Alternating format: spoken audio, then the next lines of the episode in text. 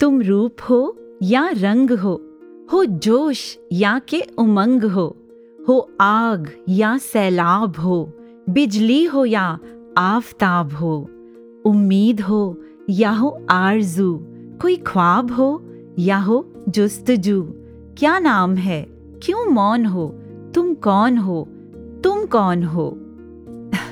तुम तो बोलोगे नहीं, मैं ही तुम्हारा परिचय दे देती हूँ, क्योंकि आज तुम श्रोता हो। अब तक जितना भी तुम्हें जाना है, पहचाना है, ये समझा है कि तुम वो परवाज़ हो जिसकी मंजिल ये खुला आसमान है, और तुम वो हौसला हो जो हार मानना नहीं जानता। तुम तो ताजगी का वो झोंका हो जो सब कुछ बदल कर नए जैसा कर देना चाहता है। तुम उम्र का वो पड़ाव हो जो आने वाले कल की एक खूबसूरत सी तस्वीर है, एक उज्जवल भविष्य की आधारशिला है। आज कुछ वक्त तुम्हारे साथ बिताना चाहती हूँ, तुम्हारे ही बारे में बात करना चाहती हूँ, तुमसे भी और बाकी सब श्रोताओं से भी। मंजूर है? वॉइस डिवाइन के इस एपिसोड में आज मैं सविता और तुम युवा। We are youth, guided by truth. We are youth, guided by truth. We are youth, guided by truth. Oh, oh, oh, oh. कैसे ना, कब बचपन के वो मासूम से पल युवा दहलीज पर कदम रखते ही अलविदा कह आंखों से ओझल होने लगते हैं, और दिल के दरवाजे पर दस्तक देते हैं कुछ अनजान सपने, कुछ अनकही उलझने और कुछ अजनबी पर मीठे से एहसास। अपनी एक अलग ही दुनिया बन जाती है जिसमें नो एंट्री का बोर्ड तो खुद मैंने अपने घर में अपने बच्चों के दिल और रूम दोनों के बाहर देखा था उनकी उस उम्र में। You can not enter without permission, क्योंकि ये उम्र अपनी खुद की नज़र से दुनिया देखना चाहती है, महसूस करना चाहती है। शायद तभी कहा है कि इस उम्र की भी शख्सियत अजीब है। और क्यों ना हो, अब वो नन्ही उंगलियां मजबूत हाथों में जो बदल रही हैं, जिन्हें इस समय सहारे से ज़्यादा ज़रूरत है उस प्यार और अपनेपन की जो खुले दिल से उन्हें सुन सके, उनके इस बदलाव को समझने की कोशिश कर सके। और जहाँ भी ये कोशिश नहीं होती वहाँ पैदा होता है जनरेशन गैप। और इस गैप के बारे में स्वयं सद्गुरु माता सुदीक्षा जी महाराज ने ये फरमाया है। जैसे देखा भी गया है आजकल के टीनेज बच्चे चाहे कहें, उनसे ये बड़ों की रिलेटेबिलिटी थोड़ी कम होती जा रही है, क्योंकि आ रहे हैं उनके नेचर में चीज़ें। तो फिर उसमें भी अगर हम थोड़ा सा कम नैरो माइंडेड अपने आप को करें, समझ सकें कि where are they coming from, कि सीधा उनको नकारने की बजाय सुधार के लिए अगर कुछ है भी तो किस तरह बोला जाए कि उस बच्चे के भी मन पे इसका पॉजिटिव असर पड़े, ना कि इस तरह एक कठोरता से बात कर लें कि पहले ही जो जनरेशन गैप फील हो रहा है वो और ज़्यादा लगने लगे।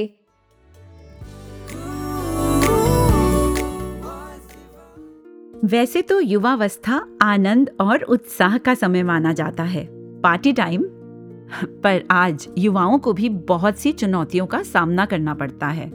एक तरफ तो मन में अनगिनत इच्छाएं और आकांक्षाएं जन्म ले रही होती हैं, वहीं दूसरी तरफ होते हैं ढेर सारे ऑप्शंस, डिफरेंट चॉइसेस और अलग अलग रास्ते। ये स्ट्रीम लूं या वो, कौन सा इंस्टीट्यूट, कौन सी यूनिवर्सिटी, कौन सी कंपनी, कौन सी फील्ड चुनूं, इंडिया में रहूं या अब्रॉड सेटल हो जाऊं, मम्मा पापा की मानूं या अपने दिल की सुनूं। उफ, कितनी सारी कन्फ्यूजन्स। कितनी बार अपनी खुद की स्ट्रेंथ्स और पोटेंशियल का पता लगाने के लिए करियर काउंसलर्स की हेल्प लेनी पड़ती है। किसी को करियर की चिंता तो किसी को घर के नेगेटिव माहौल का स्ट्रेस, कहीं कमजोर आर्थिक स्थिति की परेशानी तो कहीं fear of missing out, FOMO. मेरी लाइफ के अलावा बाकी सबकी लाइफ कितनी हैपनिंग और इंटरेस्टिंग है। कहीं वर्क प्लेसेस के प्रेशर तो कहीं घर वालों की हाई एक्सपेक्टेशंस और कहीं टॉक्सिक रिलेशनशिप से पीछा छुड़ाने की जल्दी और भी जाने क्या क्या। कभी कभी तो लगता है हम बड़ों की लाइफ इन बच्चों की लाइफ से ज़्यादा ईजी है। Life is harder for young people now than it was for the previous generation. और बात यहीं ख़त्म नहीं होती। ये वो नाजुक उम्र है जिसमें गुमराह होने का, बहक जाने का खतरा भी सबसे ज़्यादा होता है ना। आप में से भी तो कितनों ने एक्सपीरियंस किया होगा। बस एक बार ट्राई करने में कोई हर्ज नहीं। दोस्तों की बात नहीं मानी तो वो मुझ पर हंसेंगे। अरे रोज़ रोज़ थोड़े ही होगा, कभी कभी चलता है। आज बहुत टेंशन है। गलत संगति, बुरी आदतें, कितनी आसानी से दिल इनकी तरफ खींचा चला जाता है। एक बार से शुरू होकर कितने युवाओं को इन आदतों का शिकार बन अपनी जान गंवाते तक देखा है। और हद हो जाती है जब ऐसी घटनाओं और वारदातों के बारे में हम देखते, पढ़ते और सुनते हैं जिन्हें नौजवानों ने अंजाम दिया होता है। कहाँ खिलने की, ग्रो करने की उम्र और कहाँ कभी कभी ऐसी विकृत मानसिकता देखने को मिलती है। अरे ये सब सुनकर कहीं आप निराश ना हो जाना। अगर जिंदगी में समस्याएं हैं तो परमात्मा ने समाधान भी दिए हैं। तो चलिए अब चलते हैं पहले ऐसे समाधान की ओर, संपूर्ण अवतार वाणी के इस पावन शब्द के रूप में। सदा निमरता दे विच रहना, हे मुर्शद दा कहना ए।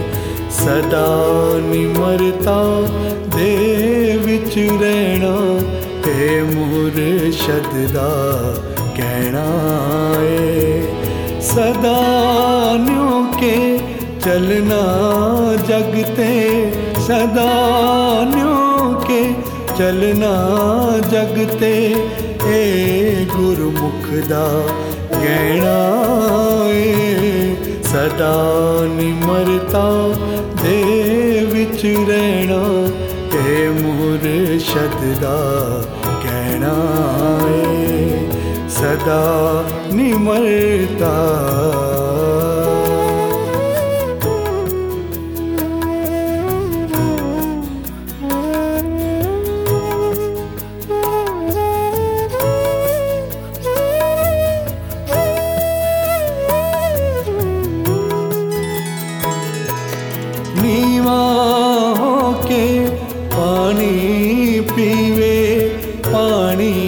प्यास बुझांदा ए,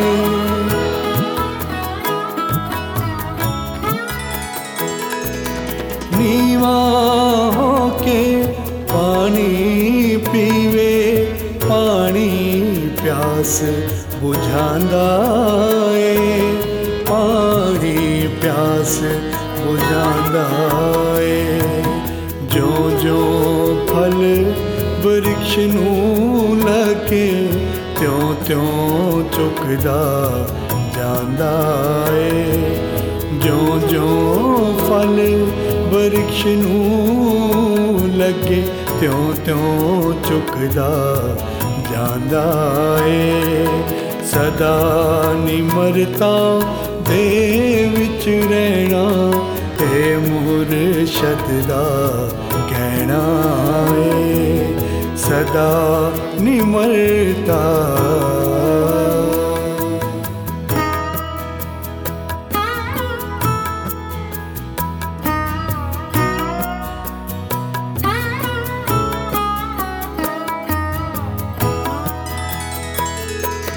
पानी जो जो नीवा चले, त्यों त्यों सागर जांदा।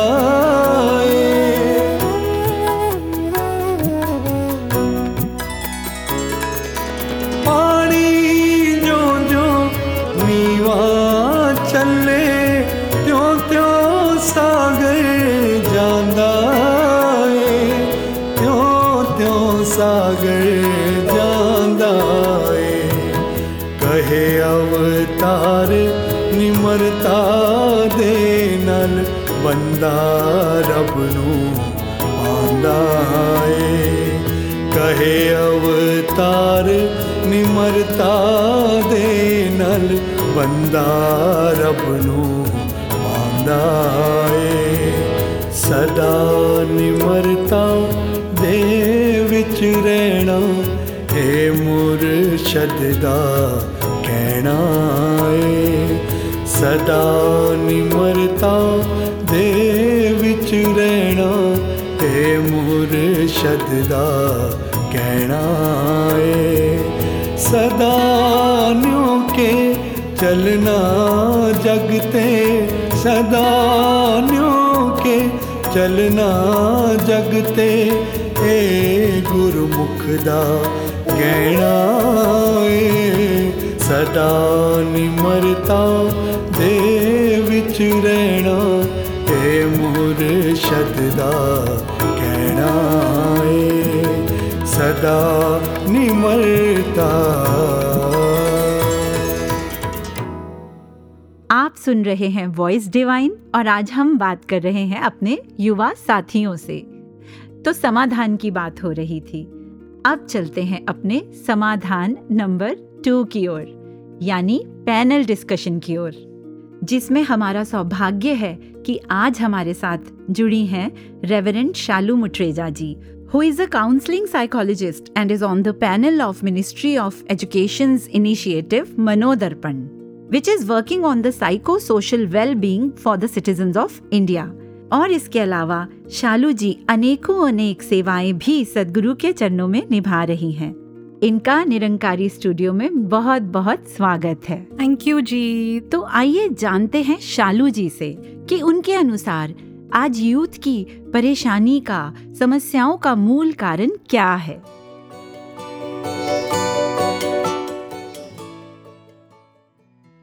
धन्यवाद जी, मेरे को वो गज़ल की लाइन याद आ गई कि इस शहर में हर शख्स परेशान सा क्यों है। So there can be many reasons and जो इस समय मेरे जहन में आ रहे हैं वो मोबाइल और इंटरनेट की डिपेंडेंस बहुत ज़्यादा प्रेवलेंट हो रही है हमारी सोसाइटी में। वैसे भी जब हम डेवलपमेंटल स्टेजेस की बात करते हैं तो यूथ एक वो टाइम है जिसमें कि आप अपनी आइडेंटिटी ढूंढते हैं, खोजते हैं। सो बहुत ही ज़्यादा अनसर्टनिटी और कन्फ्यूजन का ये पीरियड है और उसमें इतने सारे प्रेशर्स, चाहे वो रिलेशनशिप का प्रेशर है, आपका अपने आप से रिलेशनशिप, आपका पर्सनल लेवल पे, अगर आप वर्क लाइफ बैलेंस में बॉसेस के साथ, सीनियर्स के साथ, पेरेंट्स के साथ, सो कहीं ना कहीं ईगो, इसके बारे में तो जितना कहा जाए वो कम ही है। इन सब चीज़ों को जब हम इकट्ठा करते हैं और महसूस करते हैं तो आजकल तो बहुत कॉमन एक वर्ड सामने आ रहा है जिसे कहते हैं मुझे बहुत स्ट्रेस हो रहा है। स्ट्रेस के जो हटाने के तरीके हैं उसमें फिर आप चाहे रील्स पे रील्स देखते जाएं, मुझे नींद आ रही है, आंखें भरी हुई हैं नींद से, लेकिन अभी तो और रील्स देखनी है। So sleep deprivation is another important issue जो आजकल इंसोम्निया जिसे हम कहते हैं। और अगर इन सब चीज़ों को देखें तो आज यूथ में सब्सटेंस यूज़ की डिपेंडेंस भी बढ़ती जा रही है, बिकॉज़ कहीं ना कहीं जब आज के यंगस्टर से बात होती है तो वो ये कहते हैं शांति नहीं है, ये मेरे दिमाग में चुप नहीं होता है, पता है बहुत शोर है। And then they say this internal chatter does not let me sleep. तो उसकी शांति के लिए just to numb your mind. The other day one of my friend was a panelist somewhere, so she said आजकल बच्चे क्या हम भी सोशल मीडिया को एनेस्थीसिया की तरह यूज़ करते हैं। एंड देन मेंटल हेल्थ के जो डिसऑर्डर्स हैं, इश्यूज़ हैं, उनको भी हम आजकल इतनी कॉमनली बच्चे भी बोलने लगे, बजाय कि ये कहने के कि मैं उदास हूँ या मेरा मन आज ठीक नहीं लग रहा। बच्चे भी ये कहते हैं मुझे डिप्रेशन हो गया है, मुझे डिप्रेसिव लग रहा है। और छोटे छोटे बच्चे एग्ज़ाम से पहले मुझे तो बहुत एंग्जाइटी हो रही है, थोड़ा सा घबराहट हुई नहीं कि एक छोटू सा बच्चा आके मुझे कह रहा है मैम प्लीज़ कहीं मुझे पैनिक अटैक तो नहीं हो रहा। एक्चुअली जो हमारे डिसऑर्डर्स हैं वो भी आजकल कॉमन वर्ड्स की तरह हम लोग फीलिंग्स को एक्सप्रेस करने के बजाय हम लोग उन्हीं को ट्विस्ट कर रहे हैं. एंड माना बहुत सारी जगह पे ऐसे है कि प्रेशर है, समझते हैं, तो बहुत सारे बच्चों में आजकल सेल्फ हार्म का भी देखने को मिल रहा है, सुसाइड आइडिएशंस भी सामने आ रही हैं. सो बहुत सारे ऐसे इश्यूज़ हैं जो आजकल यूथ जिसको लेके परेशान हैं. सबसे बड़ा रीज़न तो यही है कि मेरी डिज़ायर्स बढ़ गई हैं. इनफाइनाइट हो गई हैं डिज़ायर्स, और डिज़ायर्स बढ़ी हैं तो साथ साथ मेरी एक्सपेक्टेशंस भी बढ़ गई हैं. See parental expectations, teachers expectations तो शुरू से रही हैं, लेकिन मेरी सेल्फ जो मेरी अपनी आइडेंटिटी है, मेरी अपने आप से एक्सपेक्टेशंस इतनी बढ़ गई हैं और वो कहीं ना कहीं अनरियलिस्टिक भी हैं. और अनरियलिस्टिक एक्सपेक्टेशंस हैं, पूरी नहीं कर पा रहा हूँ या कर पा रही हूँ, तो सोचिए मेरे सेल्फ़ कॉन्फिडेंस और मेरी सेल्फ़ इस्टीम का क्या होगा. इतना कंपटीशन है कि आप तो हमेशा फर्स्ट ही आना चाहते हो. Everybody wants to outshine. And फिर क्या होता है, उस सब चीज़ के बीच में पेरेंटल अंडरस्टैंडिंग भी ना कहीं नीड ऑफ द आवर है. Even parents are finding it difficult to adapt. तो रीजंस तो हमने जान लिए और चैलेंजेस का भी पता चल गया, लेकिन कई यूथ अक्सर ये भी कहते हैं कि मेरे हाथ में क्या है. तो शालू जी, सॉल्यूशंस के रूप में ऐसे कौन से नुस्खे हैं जो आप श्रोताओं से शेयर करना चाहेंगी? मेरे हाथ में सबसे इम्पॉर्टेंट चीज़ ये है कि आप अपनी माइंड और एनर्जीज़ को चैनलाइज करिए. It can be a weekly digital detox of half a day, 4 hours to begin with.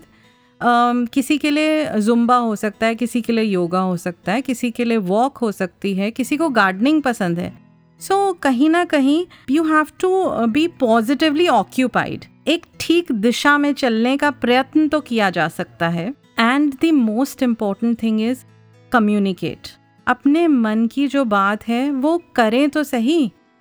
आजकल हो क्या रहा है कि बच्चे ये सोचते हैं मम्मी पापा तो मना ही कर देंगे. They already have this judgement और अजम्पशन अबाउट देयर पेरेंट्स. तो एटलीस्ट कहें तो सही. आप अपने मन की बात अपने पेरेंट्स से या जिसको भी आप ट्रस्ट करते हैं उनसे साझा करिए.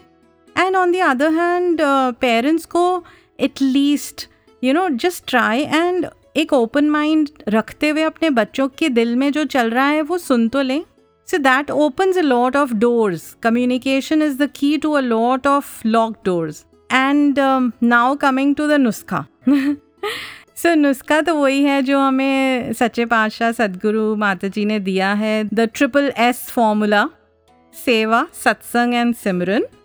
And what happens is कई बारी sessions में जो youth मेरे पास आते हैं और वो spiritually inclined होते हैं तो उनको भी मैं यही नुस्खा देती हूँ. सेवा अगर हम देखें तो that is communication with your self. सबसे पहले तो सेवा हमें शारीरिक रूप से तंदुरुस्त रखने का एक बहुत आसान सरल नुस्खा है. And then when you are doing seva आपकी मैं तो चली जाती है, वो ईगो सडनली डिजॉल्व हो जाती है, आपको पता ही नहीं चलता, आप एकदम ग्राउंडेड हो जाते हैं. देन यू रियलाइज कि तू करता है जगत का, तू सबका आधार. एंड सुना भी अपने बुजुर्गों से कि जब गुरु खुश होते हैं तो तुम्हें सेवा मिलती है. So that is the learning and coming to simran. Simran is communication with Nirankar. आज सुबह ही महापुरुषों का एक मैसेज था, मॉर्निंग डोज जो हमें मिलती है, तो उसमें उन्होंने कहा कि अगर आपके मुंह में मिश्री है, जितनी देर भी वो मिश्री रहती है, आप चाहे लेटें, चाहे जागें, चाहे सोएं, चाहे बैठें, चाहे वॉक करें, उसकी मिठास आपके पास रहती है. तो सिमरन भी ऐसा ही है. जब जब भी वो एक और लाइन है कि तेरा जिक्र है या इत्र है, जब जब करता हूँ महकता हूँ. तो सिमरन तो इस सदगुरु की महक है, वो मिठास है. एंड सत्संग is communication with the like-minded people. जैसे हम मोबाइल चलाते हैं तो उसको चार्ज करते हैं, गाड़ी चलाते हैं तो पेट्रोल डालते हैं, तो ऐसे अपने आप को ये शरीर को चलाने के लिए वो जो पॉजिटिविटी की डोज और एनर्जी चाहिए होती है ना, आप सत्संग पे चले जाएं। और अक्सर कई बारी सुना है कि मन के सवालों का जवाब तो बस संगत में बैठेंगे और ऐसे लगेगा ये तो मेरे लिए ही आ रहा है। So that's the experience from satsang. And सत्संग जाते ही आपको अपने आप वो वर्क लाइफ बैलेंस के सल्यूशंस मिलने लगते हैं। और अक्सर सुनते भी हैं ना हम कि पक्या दे नाल मिल के बैठो, कच्चिया दे विच मिलो ना, लोकी लख पुलेखे पावन, अपनी था तो हिलो ना। शालू जी ने तो जैसे शीशे पे जमी सारी धूल साफ कर दी। इनका बहुत बहुत शुक्रिया। थैंक यू जी, धन्यकार जी। उम्मीद है हमारे सभी सुनने वालों को, खासकर युवा श्रोताओं को काफी क्लैरिटी मिल गई होगी। तो अब सिर्फ सुनना नहीं है, मानना भी है। कई बार ऐसे भी माइंडसेट देखे गए हैं जो ऐसा कहते हैं कि आपका कहना तो सही है पर मैंने रहना वही है। ये तो हुई हंसी की बात। कई बार जिस बात को सीखने में किसी दूसरे को, किसी बड़े को कई साल लग जाते हैं, उसी बात को अगर बच्चे बड़ों के अनुभव को सुनकर उसे समय मान लें तो वो अपने कई साल बचा सकते हैं, कई सारी गलतियों से भी बच सकते हैं। तो इस हेल्दी डिस्कशन के बाद अब बढ़ते हैं एक प्यारे से भक्ति गीत की ओर। पैरों च पैर रख के चलने जरे भर दे, पैरों च पैर रख के चलने जरे भर दे, पारस ऐसे तो ऐसदा सजते आचार लइए, पारस ऐसे तो ऐसदा सजते आचार लइए, दुनिया सवर ही जानी, दुनिया सवर ही जानी, खुद हूँ सवार लई, सोच लेके सोचा शिंगार ले, सतगुर दी सोच लेके सोचा शिंगार ले। युवावस्था, यंग एज, परिवर्तन का समय है, इवॉल्व होने का, ग्रोथ का, एक्सप्लोर करने का टाइम है। कितने युवाओं ने अपनी यंग एज में ही महान उपलब्धियां हासिल की, समाज को, देश को, दुनिया को ऐसी देन दी जो कभी भुलाई नहीं जा सकती। कितने युवा फिलोसोफर्स हुए, रिफॉर्मर्स बनके अनेक सामाजिक बुराइयों को दूर किया, freedom fighters, authors, pilots, scientists, astronomer या वीर जवान बनके देश को बचाया भी और देश का नाम भी रोशन किया और आज भी कर रहे हैं। हर फील्ड में युवाओं ने तरक्की की है, अपने दुनियावी लाइफ गोल्स को भी अचीव किया है। पर क्या सब उस असली उद्देश्य के बारे में भी जान पाए हैं जिसके लिए वो इस दुनिया में आए हैं? क्या ये समझ पाए हैं कि लाइफ में सब कुछ होते हुए भी कुछ मिसिंग सा क्यों लगता है, एक खालीपन सा क्यों महसूस होता है, मन के एक कोने में हमेशा एक डर सा क्यों लगा रहता है? क्या असली पहचान ये शरीर है जो एक दिन खत्म हो जाएगा और फिर उसके बाद? तो युवाओं के ऐसे अनगिनत सवालों का, इस दुनिया के सब सवालों का एक ही तो जवाब है, ब्रह्म ज्ञान। और बिना सद्गुरु के इसे नहीं पाया जा सकता। सद्गुरु जो इस आत्मा को परमात्मा से मिलाकर अपनी असली पहचान कराकर हर खालीपन को भर देता है, कंप्लीट फील करा देता है, हर डर, हर चिंता, हर फिक्र से मुक्त कर सदा के आनंद में सराबोर कर देता है। और जो युवा इस एनलाइटनमेंट में जिंदगी का अनुभव कर रहे हैं, आइए सुनते हैं अब उन्हीं में से कुछ युवाओं के अनुभव। सबसे पहले इस लड़ी में हमारे साथ जुड़ रही हैं आदरणीय गजल गुलेरिया जी बेंगलुरु से।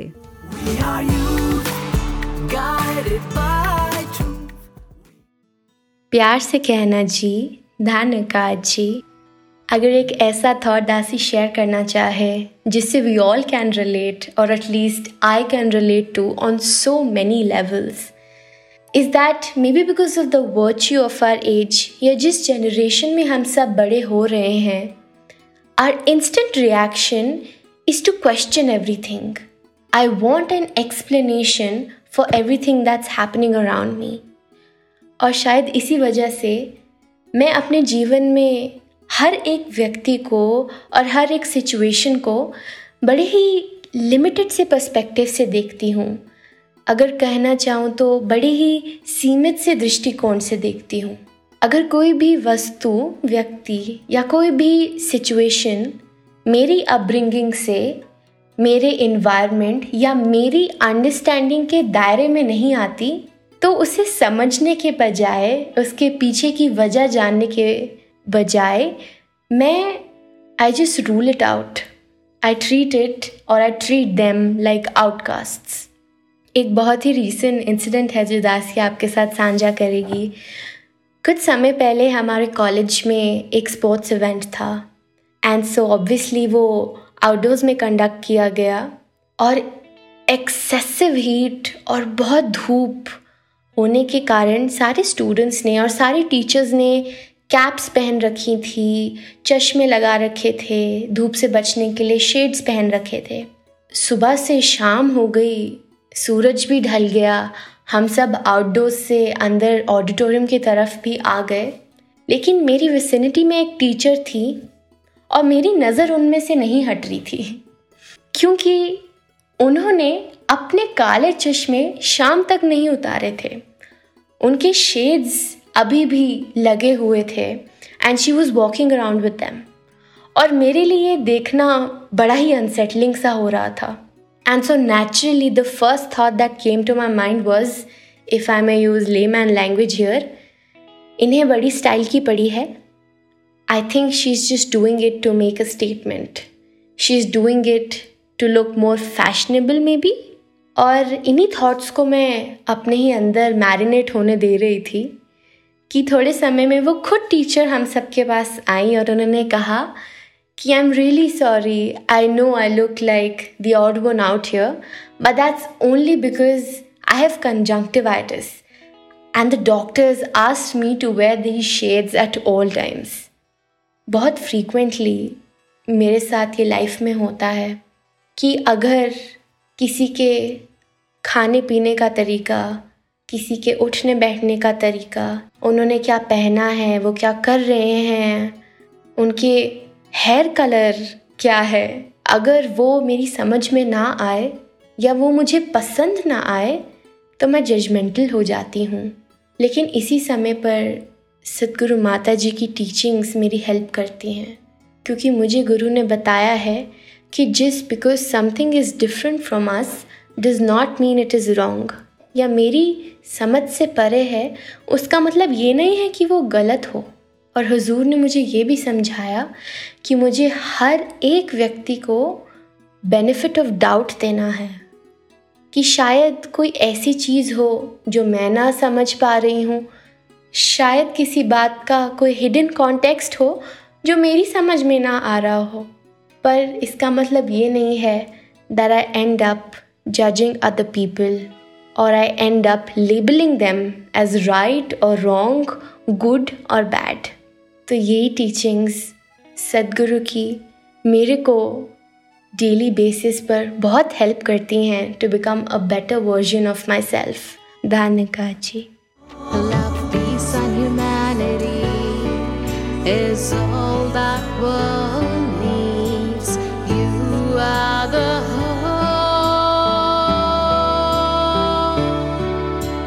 Contribute, make a move, be the change you wanna see. You're the light, shine bright, help others see. Oh, apni shakti pahchaan, apni hond nu jaan deke, pyar da suneha.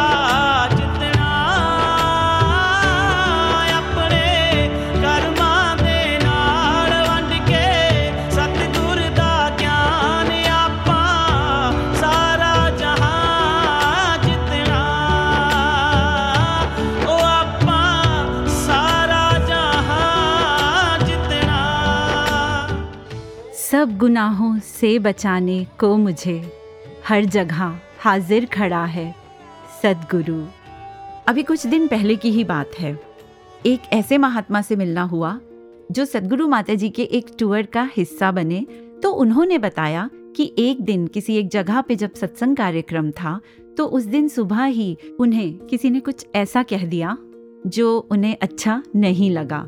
तो जब सत्संग का टाइम हुआ, सद्गुरु के प्रवचन प्रारंभ हुए, तो ये सामने ही अपनी ड्यूटी पे खड़े थे।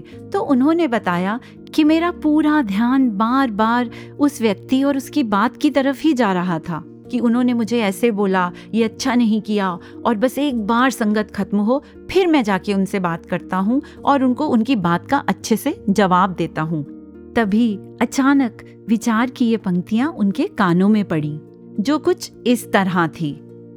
सद्गुरु माता जी फरमा रहे थे, अगर किसी ने कुछ कह दिया है तो उसे एकदम से पलट के रूखा जवाब नहीं देना, मन में बदले की भावना नहीं रखनी, क्योंकि जिसके मन में शांति है वो इंसान ज़रूर समझता है कि दूसरे ने अगर कुछ कह भी दिया तो अनसुना किया जा सकता है। अपने मन पे उसके शब्दों का प्रभाव इस तरह ना लिया जाए कि हम पूरा दिन उन्हीं शब्दों को दोहरा दोहरा के अपने ही मन को तंग और उदास करते जाएं। और जो मन उदास और अस्थिर है उसने तो फिर हर चीज़ का प्रभाव ग्रहण करना है। और जिस मन पर परमात्मा का ही रंग हर समय चढ़ा रहता है वो फिर किसी और चीज़ का प्रभाव लेते ही नहीं और मन में ठहराव अपने आप बनता जाता है। उस युवा सेवादार महात्मा ने जब ये बात बताई तो उनकी आंखों में आंसू थे। उन्होंने कहा कि मेरे सद्गुरु ने मुझे बचा लिया। तो ऐसे हैं हमारे सद्गुरु जो गिरने ही नहीं देते, गलती होने से पहले ही संभाल लेते हैं। तो आइए अब हम आगे बढ़ते हैं और सुनते हैं एक और अनुभव आदरणीय अनिल जी से जो द्वारका से हैं।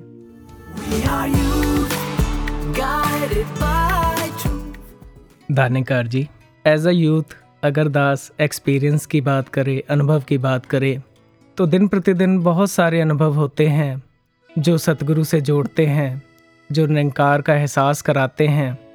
इनमें से ही कई अनुभव याद रह जाते हैं। कई बार नॉर्मल डिस्कशन में भी ऐसी बातें आ जाती हैं जो हमारा जीवन परिवर्तित कर देती हैं। ऐसा ही दास को एक एक्सपीरियंस याद आ रहा है कि हम सब यूथ इकट्ठा हुआ करते थे, बैठते थे, गुरु चर्चा करते थे, और जब हमने जाना तो एक एक्सरसाइज रूप में कोई ना कोई बात लेकर जाना और उसको एक टास्क के रूप में नेक्स्ट मुलाकात तक पूरा करना। कभी संपूर्ण अवतार वाणी को पढ़ने का प्रण लेना, कभी रोज़ सुबह संगत आने का प्रण लेना। ऐसे ही एक दिन एक महात्माओं के मन में भाव आया कि इस हफ्ते का जो एक्सरसाइज है वो हम लेते हैं कि हमने सब ने अपने अपने घरों में जाकर माता पिता का चरणामृत बनाना है। मन में एक्साइटमेंट हुई कि हाँ, ये करके हमें खुशी मिलेगी, माता पिता को भी खुशी मिलेगी। तो हम सब ने बहुत खुशी खुशी इसको स्वीकार किया। अब हम जब दोबारा मुलाकात हमारी हुई तो हम सब, जाहिर सी बात है, उसको डिस्कस कर रहे थे। एक महात्मा उस डिस्कशन में पार्ट नहीं ले पा रहे थे। हालांकि जब भी एक्सरसाइज ऐसी कोई करती थी वो बहुत एक्टिवली उसमें पार्टिसिपेट किया करते थे, लेकिन पता नहीं क्यों आज वो कुछ उदास दिखाई दे रहे थे। नेक्स्ट टाइम जब हम मिले तब भी उनके चेहरे के भाव कुछ इस तरीके से ही दिखाई दे रहे थे, लेकिन नेक्स्ट टाइम उसके बाद जब हम मिले तो वो बहुत खुश दिखाई दे रहे थे और वो ये कहते दिखाई दे रहे थे कि हाँ जी, दास ने भी अपने माता पिता का चरणामृत बना लिया। अब हमने उनसे जिज्ञासावश पूछा कि महापुरुषों बख्श लेना, ये तीसरी बार है जब हम इसका डिस्कशन कर रहे हैं। पहली दो बार में हमने आपके चेहरे पर एक अजीब सी उदासी देखी थी, क्या उसका कोई ख़ास कारण था? तो उसके बाद जो उन्होंने बात बताई वो वाकई प्रेरणादायक थी। उन्होंने आगे बताया कि जब ये बात हुई कि अपने अपने माता पिता का चरणामृत बनाना है, मेरे लिए ये बहुत बड़ी बात थी क्योंकि मेरी मेरे पिता से बिल्कुल नहीं बनती। हमारे क्लैशेस इतने ज़्यादा बढ़ गए थे कि हम दोनों एक जगह बैठ भी नहीं सकते थे। अगर मैं अंदर बैठा हूँ तो पिताजी बाहर बैठते थे, अगर मैं बाहर बैठा हूँ तो पिताजी अंदर बैठते थे। तो उन क्लैशेस का इतना ज़्यादा लेवल हो चुका था कि हम किसी भी बात पर नॉर्मल बातचीत नहीं कर पा रहे थे। और उसमें ये चरणामृत बनाने का भाव तो पहले दिन तो मैं नहीं कर पाया और दूसरे दिन भी नहीं कर पाया, लेकिन फिर मैंने अपने मन को समझाया, मजबूती दी कि सभी कर रहे हैं, सभी अपने माता पिता का चरणामृत बना रहे हैं, सभी वो सुख प्राप्त कर रहे हैं, सभी घरों में खुशियां ला रहे हैं, घरों को स्वर्ग बना रहे हैं, तो मैं भी क्यों ना एक प्रयास करूं। तो उन्होंने आगे कहा कि मैंने अपने कंधे पर तौलिया लिया, बर्तन लिया और जहां माता पिता बैठे थे वहां जाकर मैं बैठ गया। अब मैं उनका चरणामृत बना रहा हूं और मेरे पिताजी मेरी माताजी से पूछ रहे हैं कि ये क्या कर रहा है। वो बड़े उत्सुक हो रहे हैं, बड़े आश्चर्यचकित हो रहे हैं। अब जैसे ही वो प्रोसेस ख़त्म हुआ, मैंने चरणों में सिर रख के धन्यंकार की। उन्होंने उठाया और उठाकर पूछा कि ये क्या है। तो मैंने उनको बताया कि हमारा जवानों का ग्रुप है, उसमें ये डिसाइड हुआ था कि सभी अपने अपने घरों पर जाकर अपने अपने माता पिता का चरणामृत बनाएंगे। तो मैंने बस वही चरणामृत बनाया है और अब तक मेरे से जो भी भूलें हुई हैं मेरे को उनके लिए आप माफ़ कर देना। बस कहते हैं मैंने इतना कहा और मेरे पिताजी माताजी दोनों की आंखों से आंसू बह रहे थे और उनको देखकर मेरी भी आंखों में आंसू बह रहे थे। और उस घर की जो नेगेटिविटी थी, जो उस माहौल की नेगेटिविटी थी, वो मानो सारी उन आंसुओं में बह गई। और आज महापुरुषों, मेरे घर का माहौल इतना पॉजिटिव है, इतना आनंदमयी है कि मैं उसका बयान नहीं कर सकता। तो सतगुरु माता जी कृपा करें कि हम ऐसे पॉजिटिव प्रयास करते रहें और जो भी अगर हमें कुछ पॉजिटिव लगता है उसे अपने जीवन का अंग बनाते चले जाएं और सतगुरु की शिक्षाओं पर चलते चले जाएं। धन्यकार जी। नौजवानों सुनो, नेक इंसान बनो, छोड़ के नफरतें, राहे उल्फत चुनो। सतगुरु ने दिखाई जो राहें चुनो, सतगुरु ने दिखाई जो राहें चुनो। हाँ, सच्चाई की मशाल को लिए ओ नौजवानों, जलाते चलो सब बुझे दिए ओ नौजवानों। सच्चाई की मशाल को लिए ओ नौजवानों, जलाते चलो सब बुझे दिए ओ नौजवानों। एक और बात याद आई, आपसे ज़रूर शेयर करूंगी। यहाँ वॉइस डिवाइन की रिकॉर्डिंग्स के दौरान बहुत से महात्माओं के सानिध्य में बैठने का मौका मिलता है, उनसे सीखने का मौका मिलता है। तो ऐसे ही एक युवा महात्मा जब कुछ दिन पहले रिकॉर्डिंग के लिए आए थे तो वो बता रहे थे कि उन्होंने एक नई कंपनी ज्वाइन की है और वो जो कंपनी हेड हैं वो भी सदगुरु के ही एक अनन्य भक्त हैं जो उनके बॉस हैं। वो एक बहुत ही फेमस ऐप के फाउंडर भी हैं। तो ये युवा महात्मा उनके बारे में, अपने बॉस के बारे में बताते हुए कह रहे थे कि उनका जीवन, उनका व्यक्तित्व ऐसा है कि जो भी उनसे मिलता है ना, प्रभावित हुए बिना नहीं रहता। अब भाई ये सुन के तो मेरी उत्सुकता और बढ़ गई। फिर उन्होंने बताया कि उनकी और बॉस की सीट साथ साथ है, तो कैसे हर सुबह वो निरंकार को याद करके ही दिन की शुरुआत करते हैं। कोई भी काम शुरू करने से पहले या कोई इम्पॉर्टेंट डिसीजन लेने से पहले सद्गुरु को याद करते हैं, निरंकार का सिमरन करके ही आगे बढ़ते हैं। और सद्गुरु माता जी ने भी तो कितनी बार ये फरमाया है कि अपने हर काम में निरंकार को शामिल करो, शुरू से ही इसे साथ लेके चलो।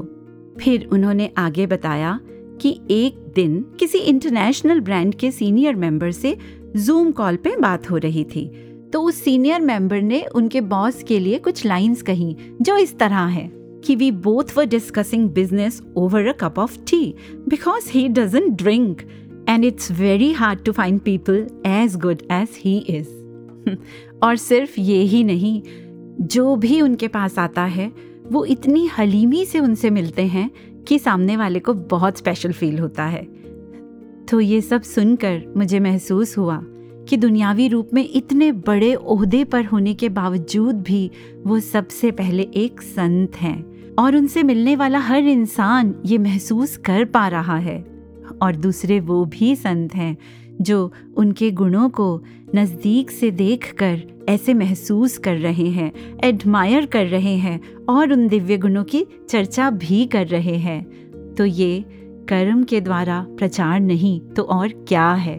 तो ऐसे ही कितने युवा महात्मा कितनी अलग अलग फील्ड्स में अपना सुंदर योगदान देकर जहाँ अपने सद्गुरु के इस सच के संदेश को अपने प्यार के जरिए सब तक पहुँचा रहे हैं, वहीं अपनी दुनियावी रिस्पॉन्सिबिलिटीज़ को भी बखूबी निभा रहे हैं। ऐसे ही एक और प्रभावशाली युवा संत जिन्होंने अभिनय की दुनिया में अपनी एक खास पहचान बनाई है, आदरणीय मनीष वधवा जी, ये भी आज हमारे साथ जुड़ रहे हैं। मुंबई से ये महात्मा, आइए सुनते हैं इनकी गुरमत के अनुभव।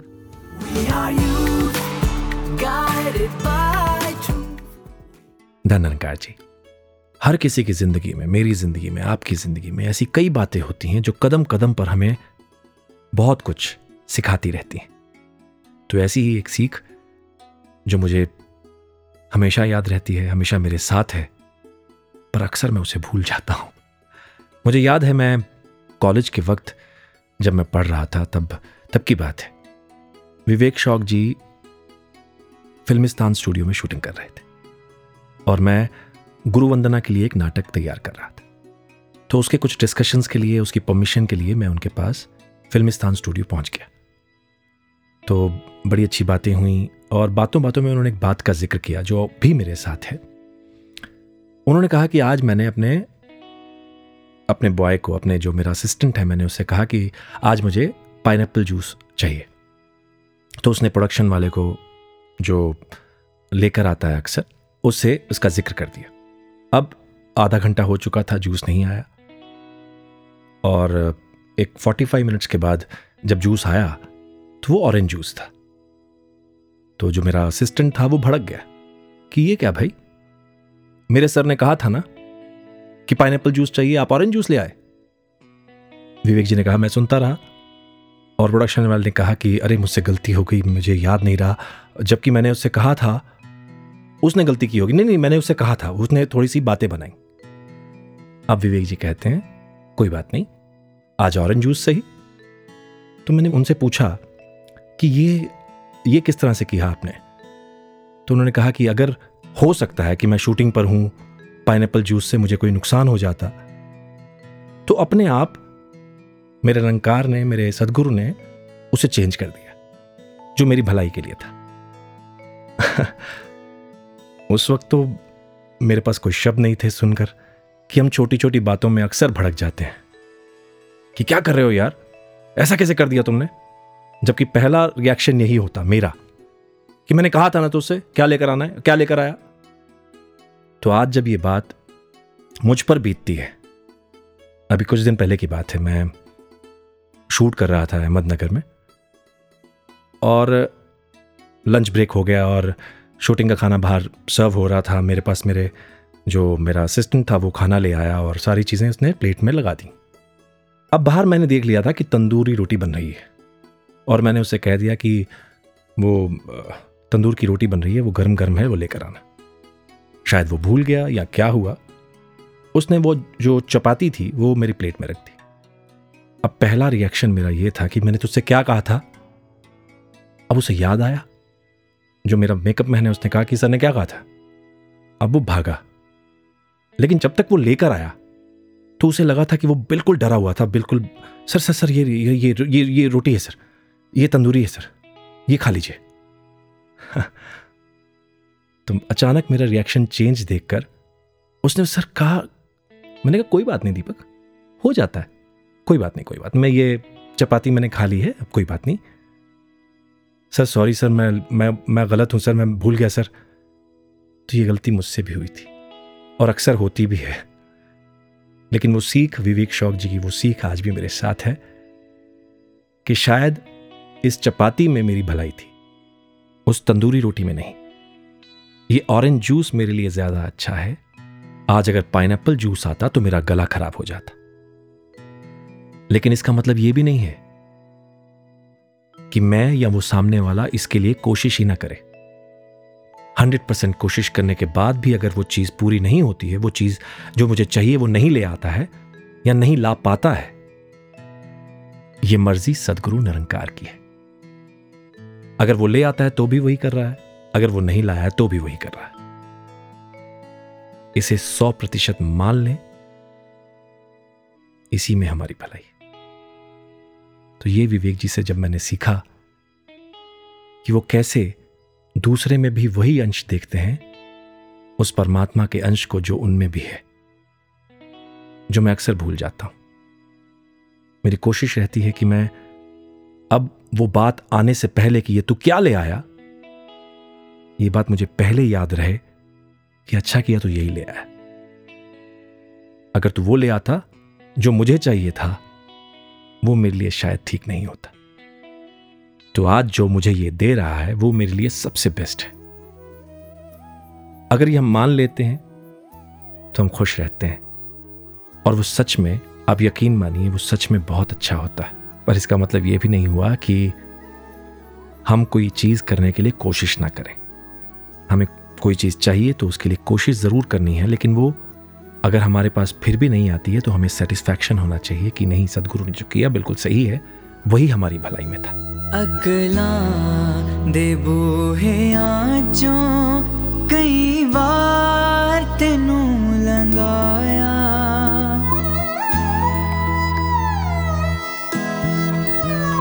अगला देवो है आजों कई बार तेनू लंगाया, तू जवाब सी हर गल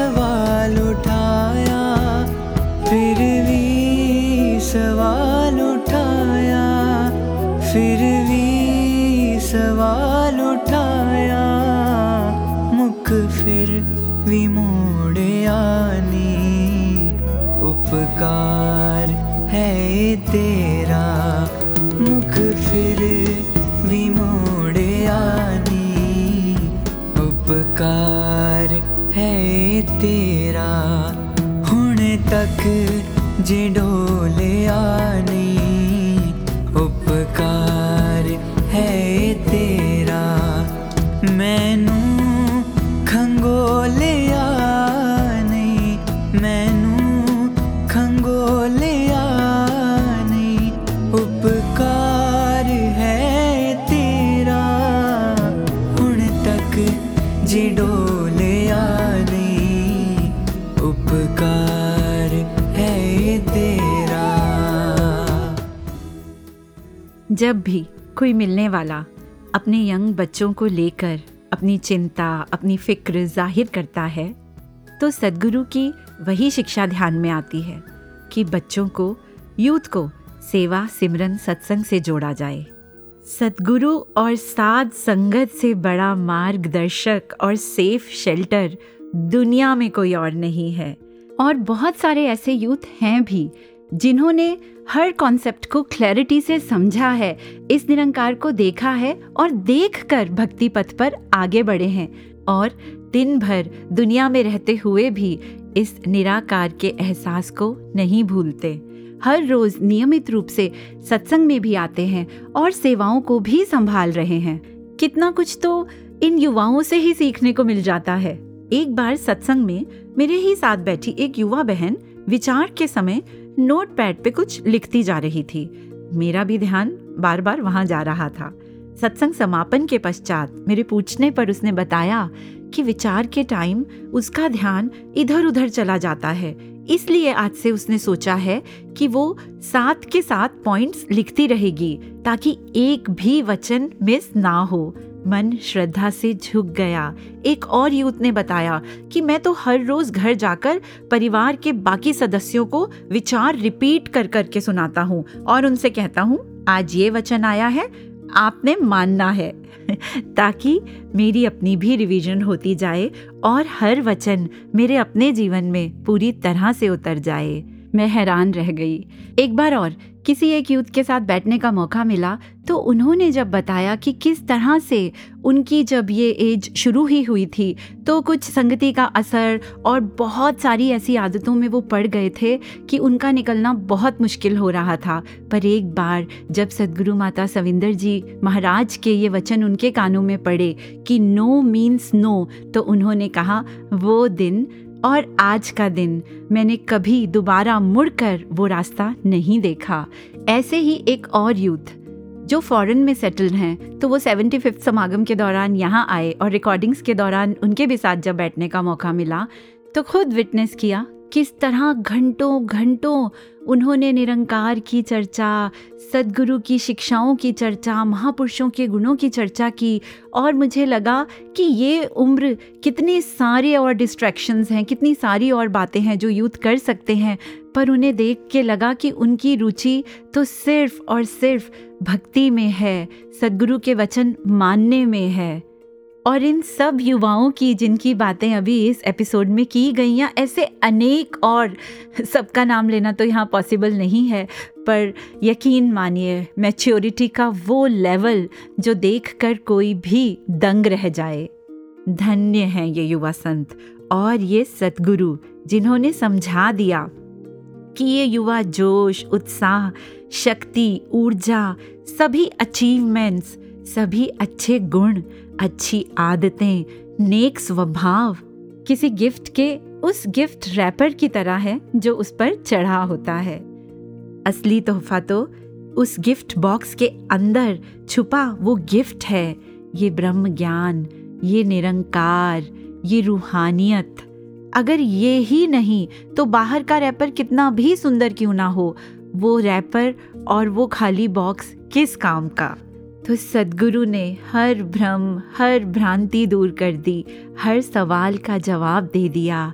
तो अब अंत में अपने युवा और बाकी सब श्रोताओं की ओर से सदगुरु माता सुदीक्षा जी महाराज और निरंकारी राजपिता रमित जी के पावन चरणों में यही अरदास कि ये गुरमत का सांचा इन युवाओं को और हम सबको हमेशा सुंदर रूप और आकार देता रहे, वो आकार, वो रूप जो आप चाहते हो। और ये यूथ जो खुदा का नूर ही है, इस दुनिया के लिए वरदान बनता चला जाए और आने वाले हर NYS में बढ़ चढ़कर भाग लेता रहे, रेगुलरली वॉइस डिवाइन भी सुनता रहे और अपने फीडबैक्स और सुझाव भी भेजता रहे voicedivine@nirankari.org पर। तो अब मुझे दीजिए इजाजत और जाते जाते आप सभी को जोड़े जाती हूँ सदगुरु माता सुदीक्षा जी महाराज के इस पावन संदेश के साथ। नमस्कार, धन निरंकार।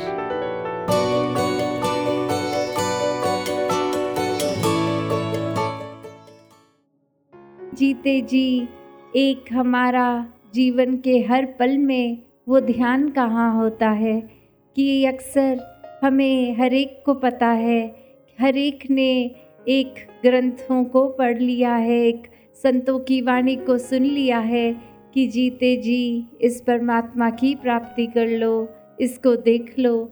और वही सुन के भी अनसुना कर देना, ये ध्यान उस बात में ना लगाना। तो कैसे एक भाव यही कि मनुष्य ने कोई ना कोई कारण बना लिए हैं कि हम अभी बाल अवस्था है, बाद में भक्ति कर लेंगे, अभी युवा अवस्था है, अभी तो हमारा एक काम काज, पढ़ने लिखने की उम्र है, मस्ती करने की उम्र है, और कहाँ फिर वृद्ध अवस्था में जाके कर लेंगे। पर बात वही कि कैसे एक बाल अवस्था की भी जहाँ हम बात करते हैं, वहाँ भी भक्त प्रहलाद, भक्त ध्रुव जैसे संत हैं जिन्होंने ये साबित किया कि भक्ति कोई उम्र का मोहताज नहीं है। जब आँख खुले तब सवेरा, आप बालपन में भी इस परमात्मा की प्राप्ति कर सकते हैं, नौजवानों वाली अवस्था में भी, इसमें भी ये प्राप्ति हो जा सकती है। और जितने जल्दी करके इसको समझ लें तो ये जो सबसे पूर्ण कार्य है, सबसे इम्पोर्टेंट काम है, वो पूरा होते ही फिर बाकी का जीवन भी बहुत सुखद बीत जाता है, एक आनंद की अवस्था होती है।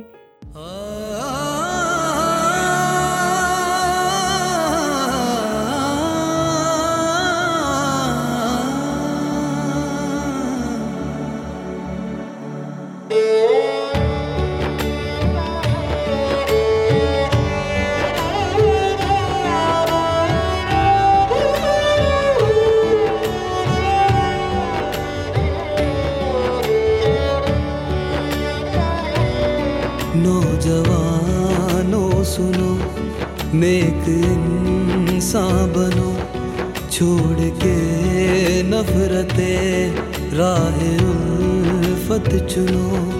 दिल दुखा के मिली जीत हार ही है, जान लो मकसदे इंसान प्यार ही है। खुदा का